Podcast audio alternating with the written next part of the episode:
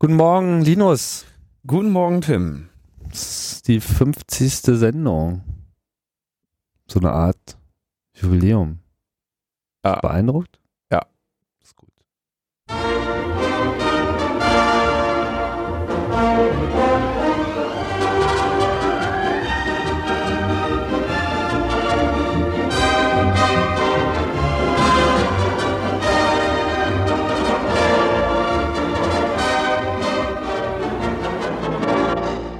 Irgendwie wird das ja auch immer professioneller, wenn ich mir das hier anschaue. Findest du nicht auch? Hat schon so ein bisschen was von Fernsehstudio. Weil du jetzt hier eine Webcam aufgestellt hast? Naja, ich meine, das, äh, ne? das ist unser Einstieg äh, in die Zukunft. Das 21. Äh, Jahrhundert Teil 2. Der Videopodcast. Ja, nee, also hier einfach die Studiosituation. Ja. Es fehlen einfach nur noch so äh, fliegende Kameras oder was vielleicht auch sehr gut kommen würde, wie so ein, so ein Bullet-Time-Effekt. Muss man mal gucken, ob man das in Audio irgendwie nachgestellt bekommt. Was schon Bullet-Time, Matrix und so? Ja, ja.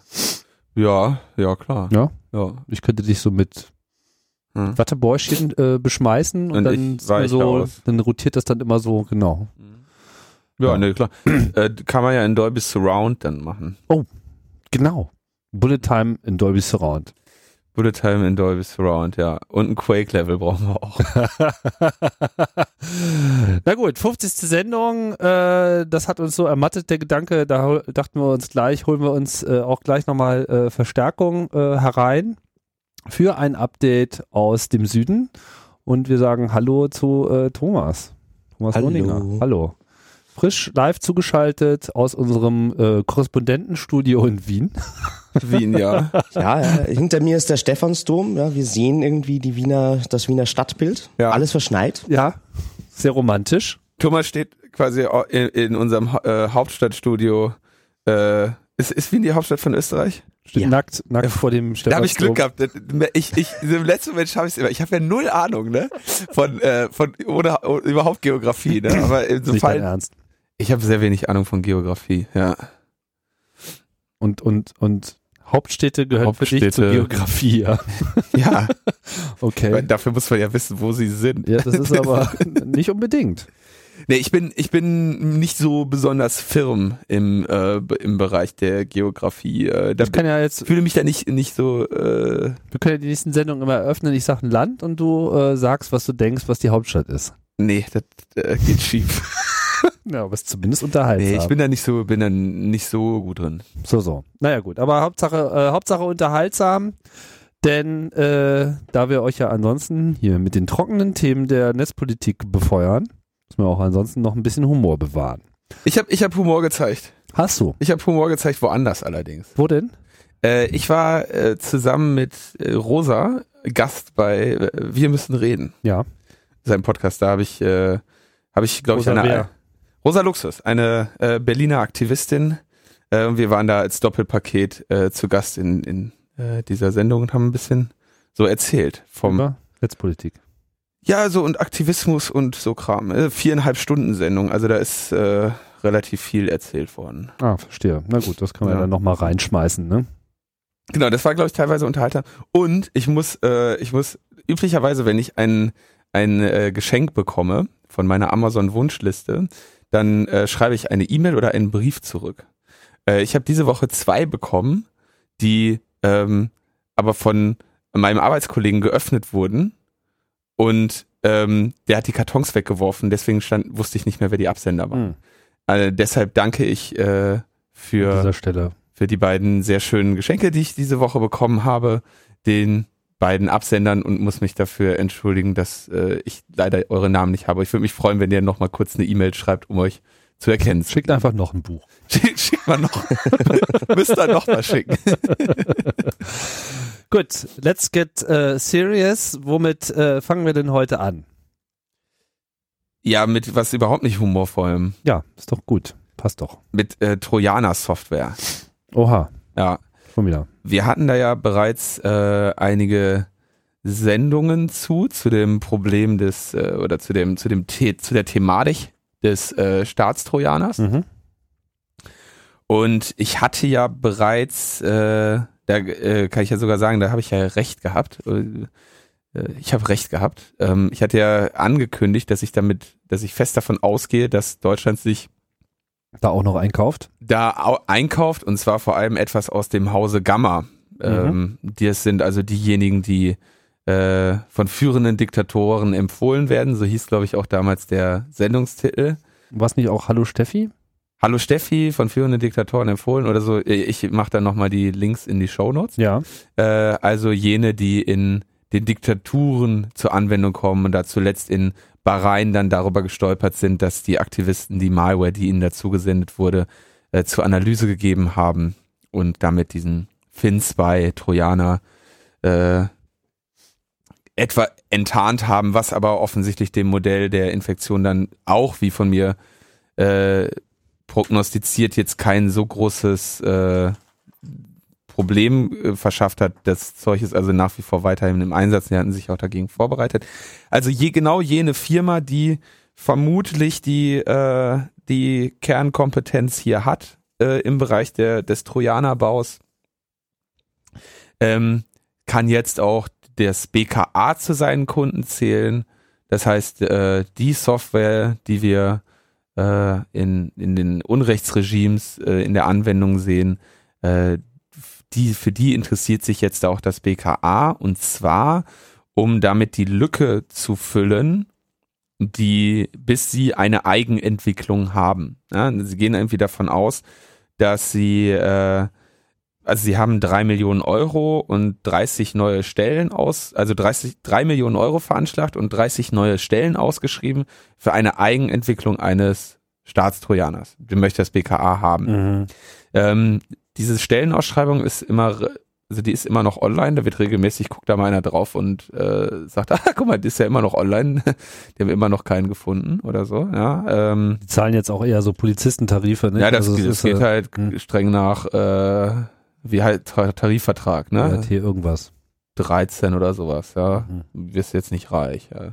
Aber ähm, genau, da Sie also davon ausgehen, dass Sie das jetzt nicht äh, innerhalb der nächsten Wochen äh, fertig kriegen, äh, wollen Sie quasi für, die, für den Zeitraum eine andere Lösung haben. Und da hat das Kompetenzzentrum Informationstechnische Überwachung im Bundeskriminalamt äh, ein äh, Dokument äh, dem Haushaltsausschuss vorgelegt, äh, das unter äh, der Geheimhaltungsstufe Verschlusssache nur für den Dienstgebrauch stand und vor einigen Tagen dann auf Netzpolitik.org äh, geleakt wurde. Und da geht es also darum, dass sie von der Firma ähm, Gamma äh, oder mit der Firma Gamma zusammenarbeiten und da ein Produkt gerade prüfen lassen. Ja. Und ähm, also es ist jetzt auch nicht irgend so ein wirres Gerücht, sondern es gibt da sozusagen wirklich so ein Dokument, äh, an dem das äh, ganz gut ablesbar ist, dass es auch tatsächlich stattfindet. Ja, sie haben nämlich eine die externe Firma CSC äh, damit beauftragt, die Einhaltung der rechtlichen Vorgaben zu prüfen. Und ähm, Was das, ist das für eine Firma? Ja, das äh, CSC Solutions, äh, den gehört laut äh, einiger Artikel die Firma oder gehörte die Firma DINCorp und die hatte so etwas ähnliches gemacht wie Blackwater. Ah, ach so, also die sind da in Organisation ja, sozusagen. Ähm, Cleaner. Also ich habe ein, eine Aufklärung über die Firma DynCorp, äh, in einer Aufklärung über die Firma DynCorp heißt es, DynCorp wird nicht gerne mit Blackwater und KBR verglichen, aber die Firma macht genau das Gleiche. Wegen ja. des schlechten Images. Genau. Und das äh, BKA hat dann auch die äh, Anschaffung des, äh, des Finfisher äh, bestätigt.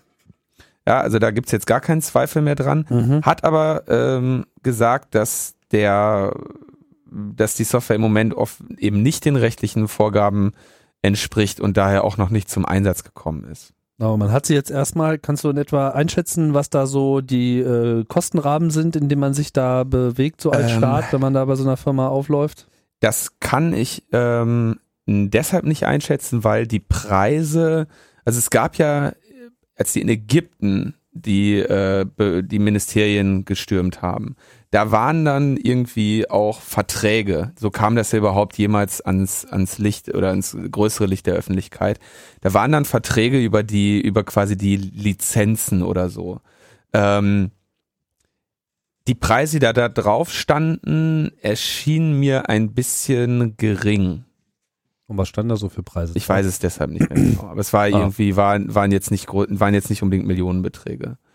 Ähm, was man dazu sagen muss, diese, ähm, es scheint ja tatsächlich so zu sein, dass äh, Gamma dann auch den, den Command and Control Server äh, selber unterhält. Also den Server, an denen diese Trojaner dann äh, berichten. Das Zentrum des Botnetzes sozusagen. Zentrum, genau, das Zentrum des Botnetzes. Und da gibt es sicherlich noch einige äh, datenschutzrechtliche Probleme, die sie haben. Aber äh, die Meldung steht und es war natürlich zu erwarten. Das sind eben die, die es am besten können. Okay, also das BKA kauft jetzt dieselbe Software, die auch die anderen Unterdrückerregime haben, ja. weil Deutschland kann ja da technologisch nicht hinter der dritten Welt äh, zurückstehen mhm. und äh, lässt das Ganze überprüfen von so einer Firma, die auch so Dinge macht wie Blackwater, also irgendwie so bezahlte Söldner in Krisenherden, die sich nicht an staatliche Vorgaben halten müssen, zumindest nicht so lange, wie es nicht in der Zeitung steht. Zu der zu der Firma CSC, Wind. da würde ich jetzt noch mal äh, halte ich mich jetzt ein bisschen zurück, weil ich da nicht so viel recher zu recherchiert habe. Aber auf jeden Fall, man sucht nicht lange äh, nach CSC ähm, äh, ohne irgendwie sehr komische Verstrickungen da zu finden. Hm. Die scheinen auf jeden Fall auch weit verbreitet zu sein. Gibt's auch äh, in Österreich, sehe ich gerade. Ja, dann hat äh, der äh, Chef von Gamma äh, gegenüber Netzpolitik.org. Das ist ganz interessant. Also André hat, ähm, André Meister hat, hat diese Sachen alle äh, recherchiert und veröffentlicht, der ja auch öfter bei uns zu Gast war äh, und auch sein wird in Zukunft noch. Ähm, der hat ja einen Kontakt zu, zu Martin Münch und der antwortet ihm auch. Also er kriegt immer die Statements von. Martin Münch ist jetzt wer? Äh, der äh, berüchtigte MJM, der Chef von Gamma äh, und auch einer der Maintainer der Backtrack äh, Linux Pentesting Distribution und so. Mhm. Oder ursprünglich, ich weiß gar nicht genau, ob der es jetzt immer noch macht, aber der hat das, geht auf jeden Fall auch auf ihn zurück. Und der hat gesagt, äh, er gibt natürlich keine Auskunft zu bestehenden oder zukünftigen Kunden, äh, noch wie diese unsere Produkte nutzen, um Straftäter zu überführen. Ähm, ja, ist natürlich ganz klar, dass er, dass er dazu keine Auskunft geben kann äh, und sagt, äh, hinzu kommt zudem, dass wir derzeit in aktiven Gesprächen mit verschiedenen Menschenrechtsorganisationen sind, um einen möglichen Code of Conduct für Firmen wie unsere in dieser Branche zu entwerfen und durchzusetzen. Und wir wollen diese Gespräche durch Veröffentlichung von interner nicht in Gefahr bringen. Ja, ähm, laut, es scheint, also aus Deutschland scheint es keine NGO zu sein, die sich mit, äh, mit Gamma unterhält.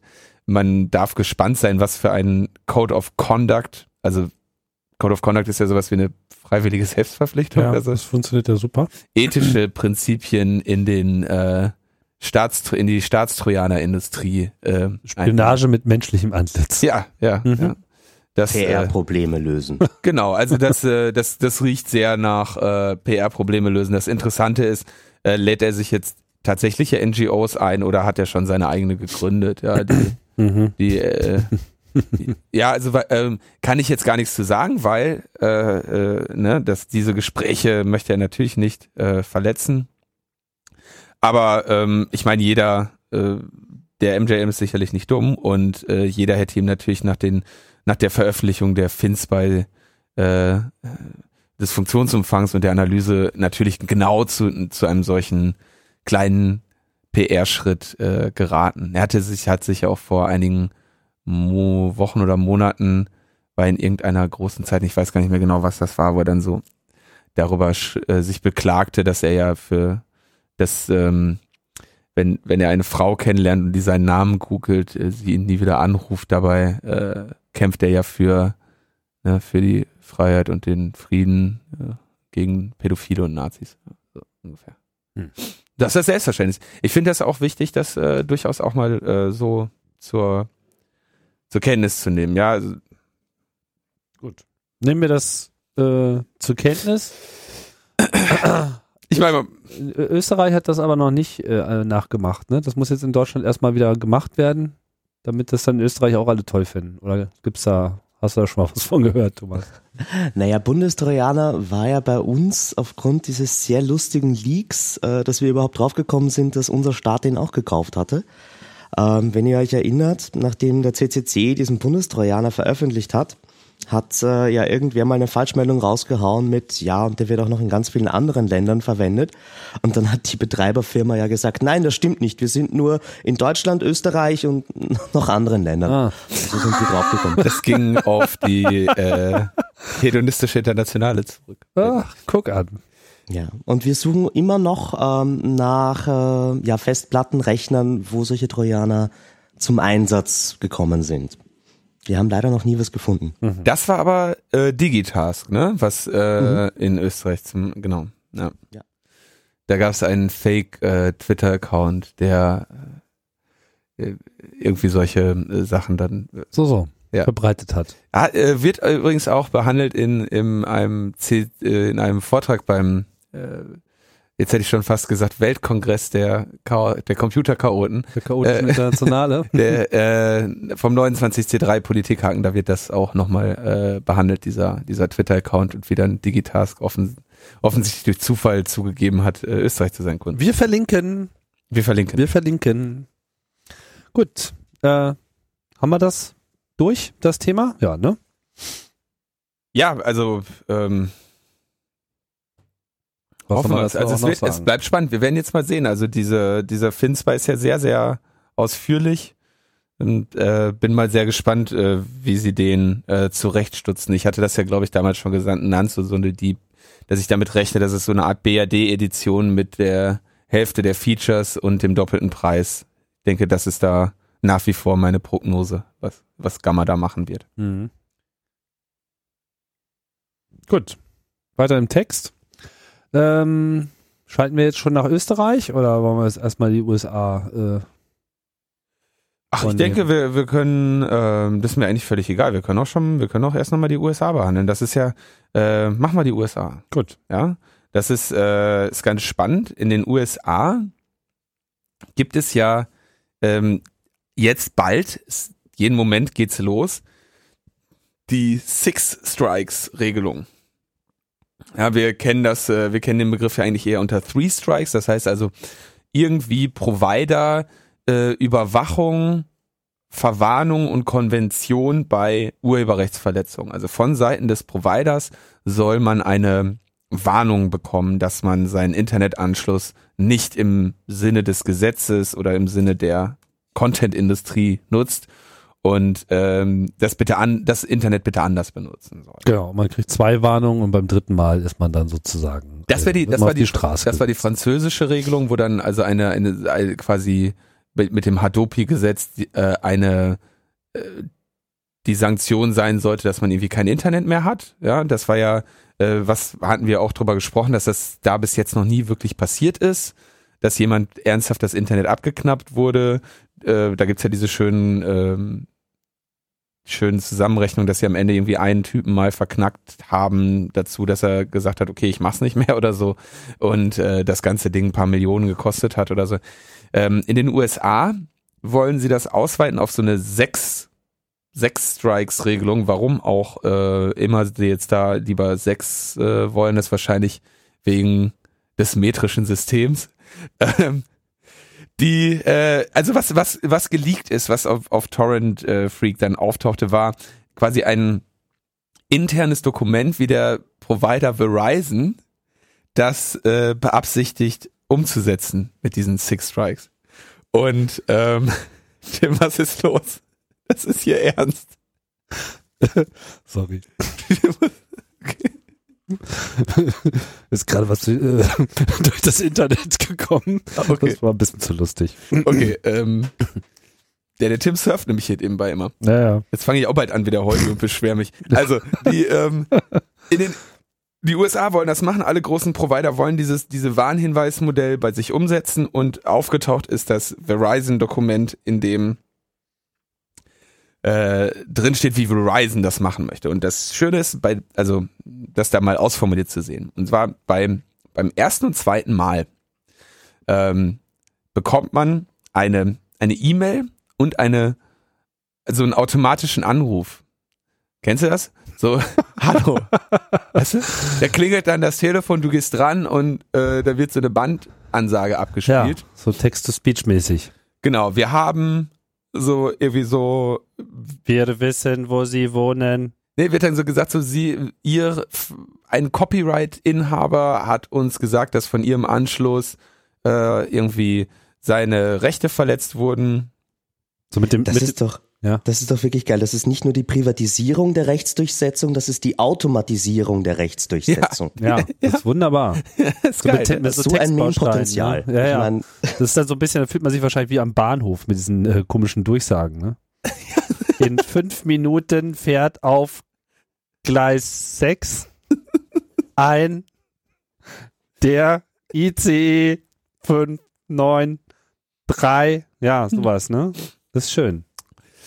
Genau, also und äh, wird dann, also kriegst du einen Anruf, ja, ne, und ähm, kriegst auch einen Link, ähm,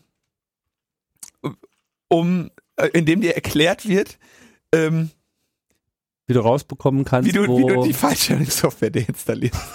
ja, super. ja, Ja? Äh, falls man das noch nicht wusste, sozusagen. und wo, wo man, wo man legal äh, solche Inhalte dann bekommen kann. Ja, also es ist, ja, wird so gesagt, so hier, wir zeigen dir, wir helfen dir dabei, das zu deinstallieren und sagen dir hier App, App, Apple, iTunes oder so, ne? Hm. Bei Alert äh, 3 und 4, also beim dritten und vierten Mal, äh, begegnet dir der Provider mit der Manipulation deines Traffics und zwar in Form einer Browser-Umleitung. Das heißt, du gehst ans Internet, möchtest, gibst irgendwie, willst an den, an den Anfang des Internets, google.com und äh, statt google.com kommt dann Erstmal Äh, ein Stoppschild. Verizon Six Strikes Stoppschild.com, ähm, Du böse. wo dann gesagt wird, so hier, ne, wie, du, ähm, wir haben dir ja schon mal gesagt, das ist nicht in Ordnung. Und diese Browser-Umleitung kommt so lange, bis du bestätigst, dass du das gelesen hast und das äh, mit angefügte Lehrvideo geschaut hast, ja.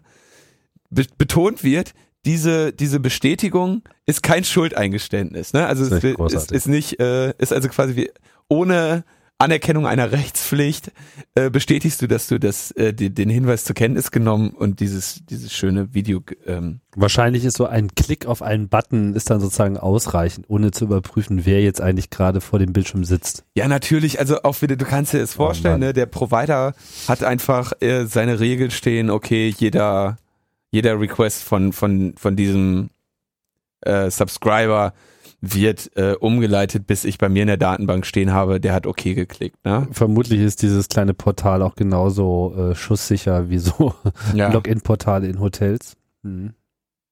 Mhm. So, und wenn man dann immer noch böse ist, Genau, das ist also vierter, dritter und vierter. Ähm, und dann beim fünften und sechsten kommt wieder so ein Browser Redirect. Und da kannst du dann ähm, aussuchen, ob du deine Speed-Drosselung für direkt jetzt, immediately die nächsten zwei bis drei Tage haben möchtest oder ob du sie irgendwann innerhalb der nächsten 14 Tage quasi positionieren möchtest.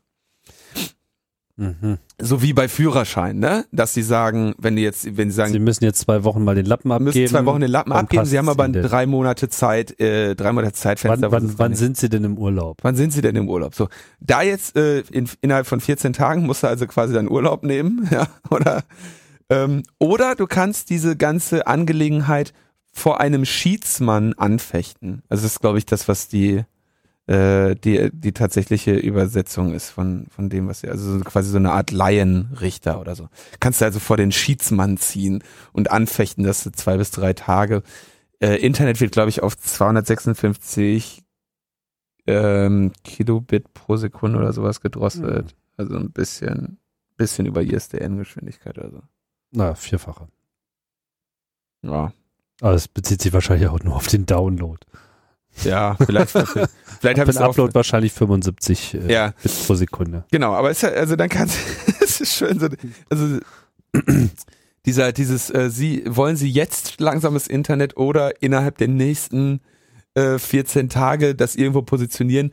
da liest man natürlich die Handschrift der, äh, der Verbraucherschützer, ne?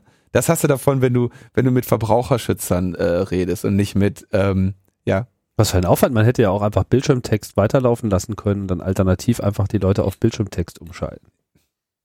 Auf das gleiche raus.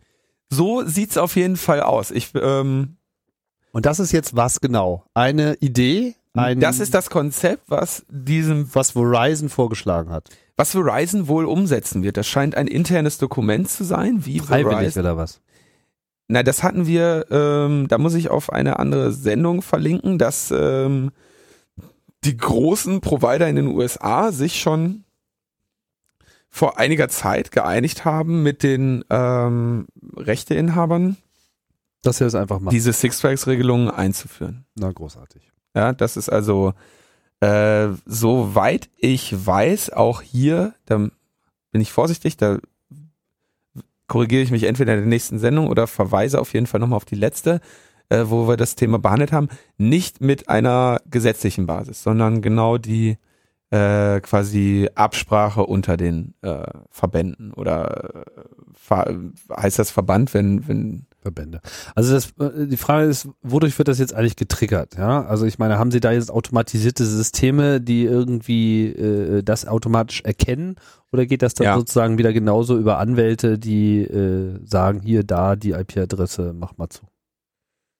Es scheint ähm, von der Lesart so zu sein, dass es immer noch äh, so ist, dass die Provider sich, äh, dass die Rechteinhaber sich beim Provider beschweren. Naja. Ich stelle mir das so vor, Also- dass sie das automatisieren. Ich meine, die hängen ja ohnehin schon in jedem Torrent-Schwarm mit drin ja. äh, dass die da dann automatisch äh, noch kurz gucken, zu welchem Provider ge gehört diese IP und dann über eine API dorthin melden, zack hier, der war im Torrent, in dem und dem Torrent, der war in dem und dem Torrent, der war in dem und dem Torrent und dann gibt's da irgendwie so eine Art Bucket-System bei dem Provider, der dann sagt, okay, erste Verwarnung, zweite Verwarnung, ach so, der ist schon in der dritten, in der vierten Verwarnungsphase und gib ihm. Na, großartig. So stelle ich mir das vor. Ähm, Das heißt, es wird einfach massenhaft Warnungen geben. Ja, sie werden irgendwie auf alles Mögliche zeigen. Viele Leute werden Warnungen bekommen und Sperrungen erleiden müssen, obwohl sie wahrscheinlich gar nichts gemacht haben. Einfach durch die typische Verdrehung von IP-Adressen und äh, etc. Mhm. Ja, weil das ja auch wieder die Zuarbeit der Provider äh, etc. Also selbst wenn es wenn es t- richtig funktioniert, wird es eine Menge Ärger bringen. Die dreckige Variante wäre natürlich, dass der Provider auch die, ähm, die Überwachung macht. Äh, das halte ich aber für äh, aus, vor allem auch aus dem Grund für unwahrscheinlich, dass das so viel DPI-Infrastruktur der Provider nicht dafür aufwenden würde, ohne dass er da irgendwie ein finanzielles Modell. Ja, das kostet ja auch ein, ein, ein Höll- Höllengeld und vor allem äh, vergraulen sie ihre Kunden damit. Ne? Ja, und vor allem, ähm, wenn er selbst die Ausforschung macht, könnte er auch haftbar sein, wenn er etwas nicht findet. Also wenn er sich das melden lässt, ist er da schön aus dem Schneider. Aber die ganze Sache zeigt recht schön, was passiert, wenn man keine klaren Gesetze der Netzneutralität hat. Ja. Weil das der Provider so äh, mit der, mit der eigenen Internetleistung pfuschen kann und am Ende sogar einseitig die Vertragsbedingungen ändert. Ich meine, nichts anderes ist doch dieses Runterregeln und in irgendwelche Container einsperren. Ja, und vor allem, was, was passiert, ich meine, gerade in den USA, wir kennen das, sind immer äh, so Class-Action-Suits, sind immer sehr äh, beliebt, ja, wenn sich dann erstmal so die ersten paar tausend Leute zusammentun, die ihrer Meinung nach äh, falsch äh, beschuldigt wurden, ja, Mhm. ja, hab hier Sperrungen erleiden, meine, meine Bandbreite wurde gedrosselt, das ist nicht das, wofür ich bezahle, die Firma liefert mir nicht das, was mir zusteht, etc. Da müssen Mhm. gleich erstmal wieder ein paar Millionen äh, Schmerzensgeld fließen, weil ich mich in meiner Datenausbreitung gestört gefühlt habe. Ja, die werden es wahrscheinlich irgendwo Teil, zum Teil ihrer AGBs machen oder so. Ich bin mal sehr gespannt, wie das im, im Detail aussieht. Ich habe mich jetzt nur noch mal ganz schnell versichert. Also die ähm, diese Anfechtung vor dem Schiedsmann ist natürlich auch dann gebührenpflichtig, kostet irgendwie 35 Dollar oder so. Ah, Ähm, und das Ganze läuft, wie ich auch schon das ist also sozusagen auch nochmal ein Revenue Generator dann. ja, unter Umständen, zumindest für Aha. diese Schiedsmänner. Und das Ganze äh, ist außer, also nicht in, innerhalb einer gesetzlichen Regelung, sondern eben eine von den, was ich ja auch für Deutschland fürchte, eine Regelung, unter den, unter den Anbietern selber. Und zwar äh, unter den Providern und den Rechteinhabern, die sich zusammengeschlossen haben zum Center for Copyright Information. Also der Schiedsmann kostet Geld. Das ist wirklich super. Das ist dann, das ist, jetzt sind wir wirklich wieder bei Brasil, ja. Weißt schon? Ja. Äh, der andere Film, äh, der sich so mit 84, da gibt es diese wunderbare Stelle, eine der tollsten Stellen überhaupt. Ähm, ja, irgendwie hinter diesem Komplett, da steckt bestimmt Simmons dahinter. Ja, der war schon immer der Meinung, dass die Leute für ihre Verhöre mehr bezahlen sollten. Und so ist es ja im Prinzip, ne? Ja, Das ist echt äh, bemerkenswert. Na gut. Ähm, und das Ganze also Ja. spannend, ich will, ich will das nochmal betonen, ne? ja. ohne äh, gesetzliche Grundlage, ja. Ähm, die, das machen die einfach. Die haben sich da, die großen Provider haben sich zusammengeschlossen und haben gesagt, das klingt doch nach einer guten Idee, das machen wir jetzt. Ähm, die US-Regierung billigt das, ja, und geht davon aus, dass das einen signifikanten äh, Einfluss haben wird. Gibt's eine schöne ähm, Bekanntgabe auf der Website des Weißen Hauses. äh, working together to stop Internet privacy, piracy. Privacy. Ich, Aber es hat natürlich sicherlich auch eine gute Seite. Ich meine, wenn die Leute dann alle gedrosselt sind, dann, dann gehen sie halt mehr raus an die äh, frische Luft und kommen endlich mal wieder dazu, ihre automatischen Gewehre auszuprobieren. ja, Das ist doch, Äh, äh, Es, also, es ist wirklich, vielleicht um da jetzt mal nochmal von der, das ist ja wirklich nicht mehr lustig, ne? Also er, Erziehungsvideos den Menschen aufzwingen mit Bestätigung. Wahrscheinlich muss man am Ende noch einen Test zu dem Lehrvideo schreiben. und So, Capture. kreuzen sie an, äh, das runterzuladen ist legal, illegal, scheißegal oder was, keine Ahnung.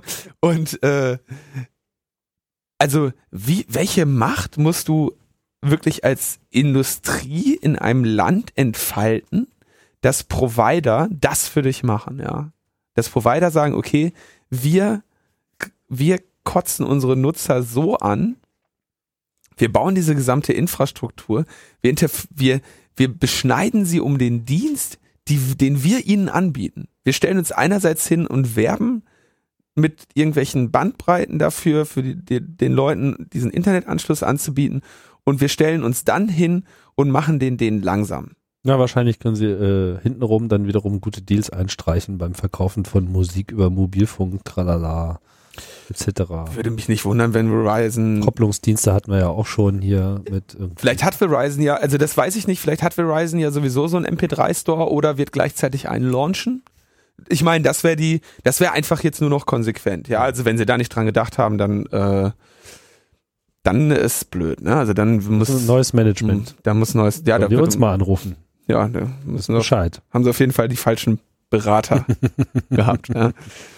Naja, Na gut, lass uns, äh, lass uns in das Land äh, umschalten, wo äh, Korruption und äh, Rechtsverdrehung keine Realität ist. Nein, nein, nein, nein. Niemals, niemals. Was Das, äh, gibt's denn Neues zu berichten? Aus, ach, so viel. Aber die zwei wichtigsten Sachen, die man erzählen sollte, ist, dass unser Verfassungsgerichtshof in Österreich sich mit unserer Klage beschäftigt hat, die der AK Vorrat eingebracht hat und zu einer sehr interessanten Entscheidung gekommen ist. also die Klage gegen die Vorratsdatenspeicherung in Österreich. genau. Mhm. Und äh, die Klage, die wir auch 11.000 Leute mitgeklagt haben, die wird an den Europäischen Gerichtshof weitergereicht. Ähm, prinzipiell teilt unser österreichischer Verfassungsgerichtshof ähm, unsere Bedenken als AK Vorrat, ähm, sieht auch da eine, eine Notwendigkeit, sich mit der Vereinbarkeit von Vorratsdatenspeicherung und Grundrechten auseinanderzusetzen. Und er stellt zwei Fragen an den Europäischen Gerichtshof. Die eine ist die, die wir schon kennen. Das ist dieselbe Frage, die auch Irland schon an den EuGH gestellt hat. Ob die Richtlinie zur Vorratsdatenspeicherung prinzipiell mit der Grundrechte-Charta der Europäischen Union vereinbar ist. Das ist nichts Neues, aber es ist trotzdem schon mal gut, wenn zwei Verfassungsgerichtshöfe dieselbe Frage an den EuGH stellen. Da könnte man hoffen, dass der dann vielleicht ein bisschen schneller arbeitet. Das dauert ja sonst immer eineinhalb Jahre. Und die zweite Frage, die ist aber nochmal extra spannend, vor allem, glaube ich, für, für Österreich und Deutschland in netzpolitischen Fragen. Und ich muss davor abschicken, wir haben beim AK Vorrat in Österreich wirklich gute Juristen. Die haben da nämlich wirklich einen guten Hack geschafft. Ähm, das Ganze heißt Günstigkeitsprinzip äh, und es ist eine Möglichkeit, wie man EU-Richtlinien aufheben könnte. Günstigkeit, Günstigkeit, Günstigkeits. Günstigkeitsprinzip. Was heißt das? Ähm, ja, was heißt das? Das ist ein, ähm, ein, ein, ein Recht, was in den europäischen Grundrechten drinnen steht, die ja seit 2009 bindend sind. Ähm, seit dem Vertrag von 2009 haben wir alle europäische Grundrechte und die definieren eben auch so Dinge wie Schutz des Familienlebens, des Privatlebens, Schutz der Korrespondenz, Dinge, die sehr wichtig sind ähm, in Fragen der Netzpolitik. Und einer dieser Grundsätze ist dieses Günstigkeitsprinzip und das sagt, ähm, alles, was hier in den europäischen Grundrechten steht, ist schön und gut, aber wenn du nationale Verfassungsrechte hast, nationale Grundrechte, die dem Rechtssubjekt, also der Person, mehr Schutz geben als das, was in den europäischen Grundrechten drinnen steht, dann kannst du die nationalen Gesetze verwenden. Und genau dieses Günstigkeitsprinzip kann man nun anwenden und fragen so, wenn eine EU-Richtlinie gegen ein nationales äh, Verfassungsgesetz verstößt, gegen ein äh, Grundrecht, was ihr in Deutschland oder wir hier in Österreich haben, gilt dann überhaupt diese EU-Richtlinie? Muss ich die dann überhaupt umsetzen? Das wäre ein Weg, wie man sehr elegant äh, die Umsetzung von kritischen EU-Richtlinien umgehen kann. Rumänien hat genau dieses Prinzip schon verwendet, als der dortige Verfassungsgerichtshof mal die Vorratsdatenspeicherung aufgehoben hat. Und ähm, ja, die Frage, wenn der EuGH sich da wirklich in unserem Sinn entscheidet, dann wäre das ein Burner, weil damit könnte man wirklich Richtlinien abschießen. Also wenn ich das richtig verstehe, dieses Günstigkeitsprinzip besagt im Kern, äh, äh, wenn die nationale Verfassung ein Grundrecht äh, garantiert, ist das als Grundrecht definiert? Ist das die richtige Terminologie an der Stelle? Ja. Ähm, und das geht aber über den Schutzbereich, den die europäische Verfassung äh, definiert, hinaus. Also Genau. mehr Freiheit. Und dann kommt Europa und sagt irgendwie so, naja, wir würden das jetzt gerne mal so im Rahmen unserer europäischen Maßstäbe irgendwie beeinflussen. Und man stellt dann fest, dass dann eben dieser erweiterte Schutz des nationalen Rechts davon tangiert wird, dann geht es nicht. So, Genau. so ist äh, eigentlich so eine Art Verfassungsvorbehalten genereller. Das ist aber jetzt Ja. auch nichts Neues, oder? Also, Na, normalerweise ähm, ist europäisches Recht immer vor jedem nationalen Recht. Ja. Und Aber nicht bei Grundrechten oder wie? Oder nicht bei. Ähm, nein, normalerweise kannst du auch mit einer Richtlinie theoretisch äh, das nationale Verfassungsrecht aushebeln. Ähm, nur ist es eben jetzt so, dass du äh, die die europäischen Grundrechte gelten natürlich vor den europäischen Richtlinien oder den Verordnungen. ja. Äh, und damit äh, hast du einen, einen, eben diesen Umweg, wo du die Richtlinie selbst zumindest für deinen Staat aushebeln könntest. Und die Frage haben wir deswegen in die Klage reingeschrieben, weil wir diese Möglichkeit gesehen haben. Und auch die Frage hat unser Verfassungsgerichtshof jetzt eben an Europa weitergereicht. Aber Ob- entschieden ist jetzt sozusagen noch gar nichts. Nee, nee, nee, nee. Also wir haben jetzt mal die, die Klagschrift äh, nach Straßburg geschickt, ähm, oder wo der EuGH sitzt, ich glaube Den Haag oder so, irgendwo da oben. Und ja, der braucht wahrscheinlich so eineinhalb Jahre, bis er entschieden hat. Das ist so zumindest der Durchschnitt, den der EuGH sich für seine Entscheidungen nimmt. Und so lange ste stehen wir hier auf Hold und ähm, ja, unser Verfassungsgerichtshof wird es nicht tun. Wir haben weiter Vorratsdatenspeicherung und ähm, warten auf die Gerichte. Und ist denn die Vorratsdatenspeicherung ähm, auch schon wirklich aktiv? Also ich meine, ist das Mhm. Äh, Seit voll- 1. April. Und äh, heißt es, dass es auch wirklich überall umgesetzt worden ist? Also seit 1. April ähm, gibt es die Speicherverpflichtung für alle Provider, die über einer gewissen Größe sind. Und ähm, ja, die müssen dann eben die, die pauschalen äh, Verbindungsdaten aller ihrer Kunden aufzeichnen für sechs Monate. Und äh, ja, wir hoffen jetzt dann bald mal äh, ordentliche Statistiken zu bekommen darüber, wie diese Daten verwendet wurden, weil da steht bei uns eigentlich auch ein Gesetz drin, aber da habe ich noch nichts gesehen. Und ähm, ja, seit 1. April leider. Und es schaut so aus, als würde uns die Vorratsdatenspeicherung auch noch eine längere Zeit begleiten. Okay. Und du hast jetzt noch ein zweites äh, Thema erwähnt, was du noch Ja. äh, einbringen wolltest. Ja, was auf jeden Fall auch gerade sehr hoch kocht in Österreich, ist die Debatte um das Urheberrecht.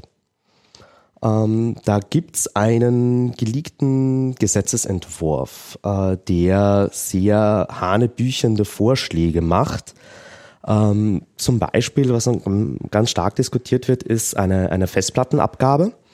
Das heißt, äh, alle Speichermedien sollen teurer werden, egal ob das ähm, Harddisks sind, SSDs, ähm, egal wo das, äh, das Speichermedium verbaut ist, ob das irgendwie ein Wecker ist oder ein Telefon, äh, die wollen da mal pauschal überall ähm, Urheberrechtsabgaben drauf einheben. Also das, was vorher die Festplattenabgabe war, daher kennt man es vielleicht noch, oder die, die Kassettenabgabe war früher.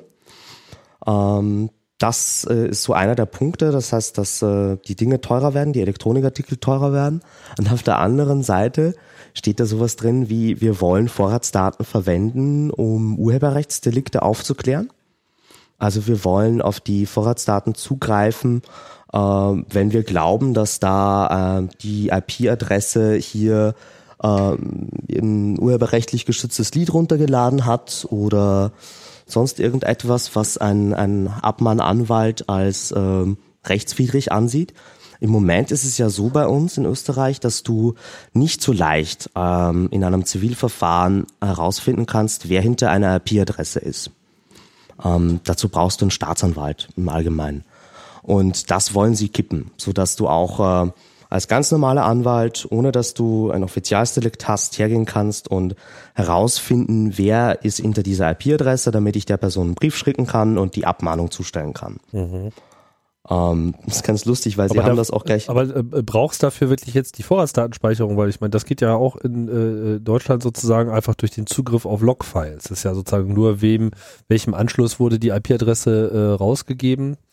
Ähm, das erfordert ja sozusagen keine, keine Vorratsdatenspeicherung. Hier bezieht sich das jetzt schon explizit da drauf, oder? ähm, tut es, weil sie auch extra sagen, so für drei Monate. Wir wollen, dass diese Daten für drei Monate vom Provider gespeichert werden und sozusagen dann auch noch ähm, zweieinhalb Monate zurückschauen können, äh, wer diesen Torrent runtergeladen Und ist, hat. ist denn die Vorratsdatenspeicherung in Österreich nicht genauso äh, eingeführt worden mit dem Hinweis, äh, dass man ja nur die schwersten aller schweren Verbrechen und größten aller denkbaren Delikte Natürlich, das war eine Antiterrormaßnahme, die man Ja. unbedingt gebraucht hat für die Sicherheit. Und jetzt Ja, wird das sie auf mit dem einmal Terror verwendet. nimmt ja auch wirklich Überhand in Österreich. Hm. Echt? Ich merke davon nichts. Nicht? Ach so, ich dachte, äh, bei euch brennen eigentlich die ganze Zeit die Straßen. Nein, Nein? Wir, wir, wir, wir verurteilen Politiker. Wir haben gerade einen ehemaligen Innenminister ins Gefängnis gesteckt. Also Oh, ich, ach, das sind die Terroristen. ja, dieser Strasser. Genau. Ach, und Die ist, ist ja die auf Basis der Vorratsdatenspeicherung äh, überführt worden. Nein, nein, nein, viel lustiger. Es gab ein Video von zwei britischen Journalisten, die ihn beim äh, sich selbst als Lobbyist verkaufen überführt haben. Das hat gereicht. Ah. Als Lobbyist für was? Kannst du Äh, dir der aussuchen. ist Europaabgeordneter und hat dazu gemeint, ja, für 100.000 Euro im Jahr ähm, kann er ja, okay, alles klar, das habe ich sogar gesehen, ja, ja. Oh. Ich, ich schicke euch einen Link zu dem YouTube-Video. Warum habt ihr euch Ja, denn nicht gekauft, um die Vorratsdatenspeicherung zu bekämpfen? man noch sammeln können. ihr seid auch Crowdfunding. blöd. Da habt ihr so einen einfachen Einstieg, so hoch in die Politik. Und was macht ihr? Bringt den Typen in den Knast. Also, Genau, das wär ist doch auch einfach mal- undankbar. Man macht einfach Crowdfunding zur Bestechung von korrupten Politikern, damit sie äh, die richtigen Gesetze beschließen. Ich finde das Ja, völlig wenn ich in Ordnung. 100.000 Euro hätte, dann würde ich sie lieber EDRI geben. Gut, ähm, wir scherzen. ja, äh, also wie gesagt, Urheberrecht, da stehen grobe Dinge drin, wie Festplattenabgabe, diese, diese VDS, also die Vorratsdatenspeicherung für Urheberrechtsdelikte ist einfach Hanebüchen, weil ich meine, der Verfassungsgerichtshof sagt, das ist, das geht nicht und dann gleichzeitig willst du es ausweiten. Also Festplattenabgabe, das ist sozusagen im Prinzip dieser typische, äh, äh, was ja hier in Deutschland eigentlich fast, auf, also ich bin mir sogar sicher, dass wir das bei Festplatten auch haben, oder Linus, weißt du da was Äh, drüber? ja, ja, Haben die wir, wurde ne? ja auch in Deutschland. Genau, ne? Also hier muss ja äh, alles, alles, was in irgendeiner Form in der Lage ist, ein Bit zu reproduzieren, USB-Sticks, äh, äh, Kopierer schon seit Jahr und Tag, ja, gibt's immer wieder diese äh, Abgaben. Äh, Gerade habe ich gelesen, dass die GEMA auch noch irgendwie 35 äh, Euro von jedem iPhone einstreicht, was in Deutschland verkauft wird. Also unbestätigt, aber so habe ich das äh, gelesen. Also es sind so diese ganzen, ah, naja, da könnte man ja Schabernack mittreiben und so weiter, gibt uns mal Geld und dann wird aber trotzdem noch draufgehauen. Das finde ich eigentlich das perfide äh, da dran, ja, dass man sich an der Stelle nicht dann auch äh, damit zufrieden gibt, dass man sagt, okay, alles klar, wir wissen, das wird hier irgendwie getradet, äh, pipapo, äh, Pfeifen im Walde, äh, gibt Kohle und dann sind wir auch ruhig. Ne? Nein, stattdessen muss nochmal extra drauf rumgehauen werden. Ey, ich meine, so eine Festplattenabgabe ist, kann ja auch eine gute Sache sein äh, wenn du damit äh, die Privatkopie stärkst. Wenn du damit sagst, ja, gut, ihr, ihr zahlt extra etwas für eure Festplatten, aber dafür könnt ihr damit auch machen, was ihr wollt. Und ich das ist private Nutzung und ist abgegolten, passt. Aber das passiert mhm. ja eben nicht. Wir müssen mehr zahlen und gleichzeitig werden wir leichter kriminalisiert. Ja. Das ist weniger, um die Privatkopie zu stärken, als mehr den Privaturlaub von äh, den. Also das, es, es, ich denke, der, der Widerspruch, den Thomas da gerade genau rausarbeitet, ist hier das Entscheidende. Wir hatten ja in der letzten Sendung ähm, ein, einen ähnlichen Sachverhalt, nämlich der mit dem abgeschlossenen Thema des Schultrojaners, dass man quasi eine, dass die Schulbuchverlage eine Pauschale von neun Millionen bekommen dafür, dass sie tolerieren, dass in gewissem Ausmaß Fotokopien von ihren Büchern gemacht werden. Dass sie das, was sie gekauft haben, auch noch benutzen. Ja. Mhm. Wir hatten in den Kommentaren jemanden, der betont hat, dass äh, dass dieses, dass das ja nicht der, dass das ja weit über Benutzung hinausgeht, das zu kopieren oder so, aber so, sagen wir mal, das im, im Unterricht nutzen, ja, dass ein Lehrer ein Lehrbuch im Unterricht nutzen kann, ohne dass alle seine Schüler etwas kaufen, ja, also das ist ja jetzt vielleicht der Anwendungsfall, vielleicht der Lehrer ein besonderes Lehrbuch was äh, an seiner Schule nicht hat. Da hat er eine Aufgabe drin, die möchte er kopieren. Ähm, da, damit überschreitet er nicht äh, 20 Seiten oder 10 Prozent des Buches und deswegen kann er es mit den Leuten teilen. Diese Pauschale mit diesen ganzen Einschränkungen klingt ja gegenüber einer Festplattenabgabe plus komplett Illegalisierung alle, all dessen, wofür du diese ähm, Festplatte zahlst, noch fast human. Ja. Ja, also das, ähm, warte, lass mal überlegen, gibt's nicht irgend, irgendwas, was man mit der Festplatte machen kann, was legal ist und diese Abgabe dann rechtfertigen würde? Nicht wirklich, oder? Fällt mir jetzt nichts an. Also du, du könntest sie theoretisch auch zurückverlangen, wenn du nachweisen kannst, dass du sie nicht verwendet hast, um urheberrechtlich geschützte Werke Kann man das tatsächlich? Kann man das tatsächlich? Nee, kannst du natürlich nicht. Das ist das, das ganze Gesetz ist hanebüchen eben, weil du da äh, wie, wie willst du nachweisen, dass du eine Festplatte nicht verwendet hast, um irgendwas, von dem du nicht mal einen Fingerprint hast, drauf zu speichern? Aber es gab ah. doch, warte mal, es gab zumindest bei der GEMA gab es in der in dem alten Tarif äh, so etwas wie eine Zusatzgebühr, die du bezahlen musst, wenn du gebrannte Rohlinge verwendest. Also in, in deiner Kneipe, ich kenne das jetzt von der Kneipe. Die Kneipe war quasi, zahlte quasi nur für das Abspielen von tatsächlich gekaufter Musik.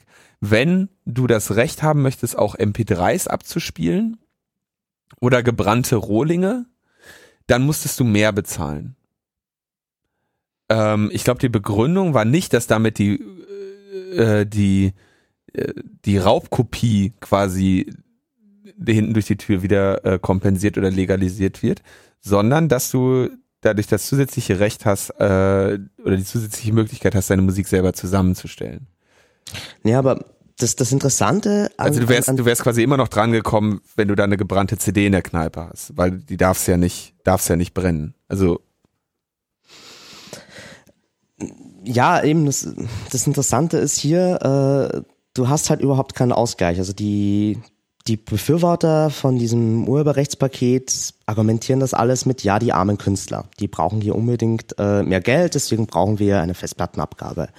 Äh, Kassetten gibt's nicht mehr und deswegen ist das die logische Konsequenz. Und äh, ihr kennt vielleicht noch alle Kunst hat Recht. Die ja. waren auch auf ähm, mhm. netzpolitik.org öfter mal Thema.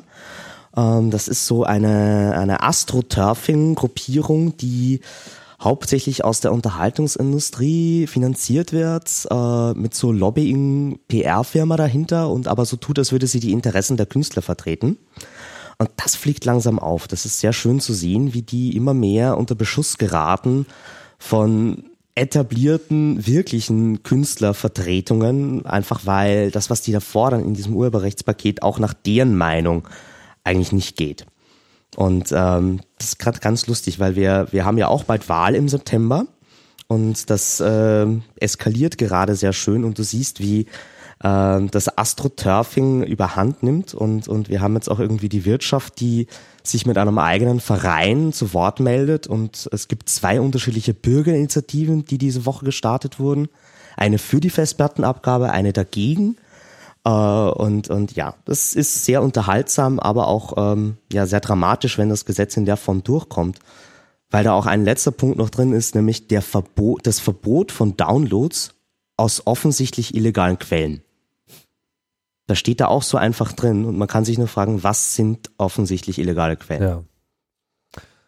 Wer, steht denn eigentlich hinter dieser Initiative dieses Gesetzesentwurfs? Also wer hat denn das, äh, wer, wer hat denn das losgetreten? Wer vertritt das? Also, das äh, Papier, was wir jetzt haben, kommt aus dem Justizministerium, das gerade unter der Leitung von unserer ÖVP, unserer konservativen schwarzen Partei ist. Und es ist auch die ÖVP, die am stärksten für eine Verschärfung des Urheberrechts eintritt und die am, ähm, am meisten auf Linie der Unterhaltungsindustrie in diesen Fragen ist. Ähm, ja, die haben da hauptsächlich die, den Vorstoß gemacht und, und, und treffen sich auch sehr gerne mit den äh, relevanten Playern von der Gegenseite. Und ähm, es formiert sich aber eben Widerstand. Du hast jetzt auch andere Parteien, die schon anfangen, damit Wahlkampf zu machen, dagegen zu sein. Und die SPÖ, die im Moment noch den Kanzler stellt und in der Regierung ist, die wankt so ein bisschen. Die hat sich letztens, haben sich da ein paar Leute dagegen ausgesprochen und andere sind noch dafür. Ja, das wird man sehen. Das heißt, die, die SPÖ, die den Kanzler stellt, ist gar nicht die Triebfeder dahinter. Nee, die sind in der Koalition. Ja. Wir haben genauso SPÖ und, die und ÖVP. Okay, aber äh, sind sozusagen noch nicht davon überzeugt? Oder äh, ist das sozusagen so Koalitionsräson mit, wir tragen das jetzt einfach mal mit, ohne drüber nachzudenken? Mm, muss man unterscheiden. Die Ministerin, die Verantwortliche, die ähm, Kunst- und Kulturministerin, die ist dafür. Die hat sich schon dafür ausgesprochen. Und die ist hat aber irgendwie von der SPÖ oder was? Genau, mhm. ja, ja, ja. Okay, also verstehe. Die, ähm, und, und äh, es gibt so eben, wir haben ja in Österreich keine Netzpolitik, aber wir haben Netzpolitiker. Wir hm. haben das Thema nicht in den Parteien, es gibt da keine offiziellen Sprecher, aber es gibt so einzelne Personen, die das thematisch besetzen, die teilweise auch sehr viel Ahnung haben und die auch wirklich versuchen, was zu bewegen, aber die haben halt in ihrer Partei nicht immer das Gewicht, das, das ihnen zustehen würde. Verstehe. Und die Netzpolitikerin, die ist da dafür in der SPÖ, die Sonja Ablinger und auch andere, aber mm, ja, man wird sehen, ob das hält innerhalb der Partei. Ich meine, die haben da sogar einen Parteitagsbeschluss in die Richtung, aber wir werden sehen. Wen das interessiert, ich äh, will da auch mal irgendwie äh, netzpolitik.org Artikel schreiben und Leonard Dubusch hat das letztens auch sehr gut aufgedröselt. Äh, wir verlinken da drauf. Ja. Linus, letzter Punkt. Wir bleiben beim, beim Urheberrecht für Leute, die nicht wirklich Urheber sind. ja, für Leute, die nicht genug kriegen können. Und zwar ähm, finde ich das sehr, äh, habe ich einen, einen, einen völlig normalen Satz, völlig normalen Satz in, in deutschen Medien, völlig normaler Satz, den man sich mal so auf der Zunge zergehen lassen muss. Lobbyisten der Axel Springer AG haben sich im Kanzleramt fünf Monate vor der Bundestagswahl 2009 für ein Leistungsschutzrecht für Presseverlage stark, stark gemacht. Also ja. fünf Monate vor der Wahl kommt der mächtigste äh, Zeitungsverlag ins Kanzleramt und sagt, hör mal Jungs, uns fällt da ein, äh, wir hätten da noch so eine kleine Vorstellung, da wäre doch ganz gut, wenn das dann Ende 2009, im Herbst 2009 in der Koalitionsvereinbarung stehen würde, wo es natürlich dann auch gelandet ist. Ähm, ist rausgekommen auf, äh, auf eine Anfrage der Linken. Ähm, und wir erinnern uns, dass ja äh, Netzpolitik.org da in, die, in, in diese Richtung auch eine äh, Informationsfreiheitsgesetzanfrage gestellt hatte, was nämlich die äh, auf die Brüder von von Kläden äh, abzielte. Mhm. Ähm, die zurückgewiesen wurde mit der Begründung, äh, die Antwort auf die Frage könnte den Erfolg der Be Entscheidung beeinträchtigen. Ja, ähm, wir berichteten. Jetzt äh, stellt sich also raus, diese Lobbyisten, die dort äh, im Kanzleramt waren, waren also der Springer Cheflobbyist Dietrich von Kläden sowie unser bereits bekannter Christoph Käse, der bei Heise dann als der Außenminister des Konzerns bezeichnet wird. Mhm. Und dieser Dietrich von Kläden und der Christoph Käse gehen also fünf Monate vor der äh, Wahl rein. Und nach der Wahl wie, wie, wurde dann völlig überraschend Eckhard von Kläden, der Bruder des äh, Axel Springer Lobbyisten, Staatsminister bei der Kanzlerin Merkel. Mhm. Da endet die Geschichte aber schon, denn dieser Bruder des Cheflobbyisten Dietrich von Kläden, der im Kanzleramt für das Leistungsschutzrecht lobbyiert, hatte natürlich niemals mit irgendwelchen Leistungsschutzrechtsangelegenheiten zu tun. Insofern, hier gibt's nichts zu sehen. Bitte weitergehen. Bitte weitergehen. Mhm. Ja, das, äh, diese Fragestellung hatte ja Sascha Lobo, Lobo schon vor längerer Zeit, äh, ich glaube im, im Spiegel, in seiner Kolumne. Denkbar, oder war das, das in seinem Blog? Ich weiß jetzt nicht mehr ganz genau, wo der Artikel stand. Äh, die Frage schon mal aufgerufen. Mhm. Gibt es aber jetzt sozusagen nur die neue Erkenntnis, dass es natürlich alles nichts miteinander zu tun hat. alles nichts miteinander zu tun. Wir können beruhigt sein. Die Brüder von Kläden, die zwar beide da äh, der, offensichtlich den Fokus ihrer Arbeit im Bundeskanzleramt hatten, der eine, weil er dort arbeitete, der andere, weil er dort lobbyierte, ähm, haben da niemals äh, irgendwas miteinander zu tun gehabt. Ja. Wie könnten wir nur auf die Idee kommen? Nee, also es ist halt, was man in solchen Fällen ja immer sagt, ist, dass es man kritisiert ja dann, dass es ähm, das Vertrauen in die Politik schwächt, wenn man sich so verhält, als natürlich haben die sich da so nicht, haben die klare Stillschweigen darüber bewahrt.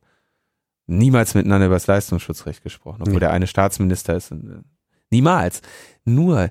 Schon gar nicht unter Brüdern schon gar nicht unter Brüdern. Ne? Die, die haben ja sowieso Streit. Der eine hat den anderen ja auch immer verhauen, als sie klein waren. Insofern, die, ähm, es liegt das nur so nah, ne? Und das ist, ne, also man, das Einzige, was man da kritisieren kann, ist, dass das natürlich die Politikverdrossenheit im Lande äh, fordert. Wenn man so, überhaupt so, so eine Idee aufbringt. Ja. Ja, ja. stimmt. Aber mehr haben die sich dann nicht vorzuwerfen. das muss betont werden. Ja, bitte weitergehen. Ja, und wir gehen auch weiter. Wir gehen auch weiter. So richtig jetzt so ein äh, Feuerwerk abgebrannt haben wir jetzt nicht zur 50. ne? Nee, äh, Kerze haben wir auch nicht. Nee, das ist ja das Thema, das ist ja auch alles hier äh, ernst, ernstes Geschäft und äh, wir können nicht äh, hier jedes Mal äh, Späßchen machen. machen. Ja? Das, das stimmt. Ihr müsst öfter mit Publikum machen. Ja. Mehr Live-Sendungen. Da hast du recht. Live-Sendungen, ja, finde ich auch gut. Kann man dran arbeiten.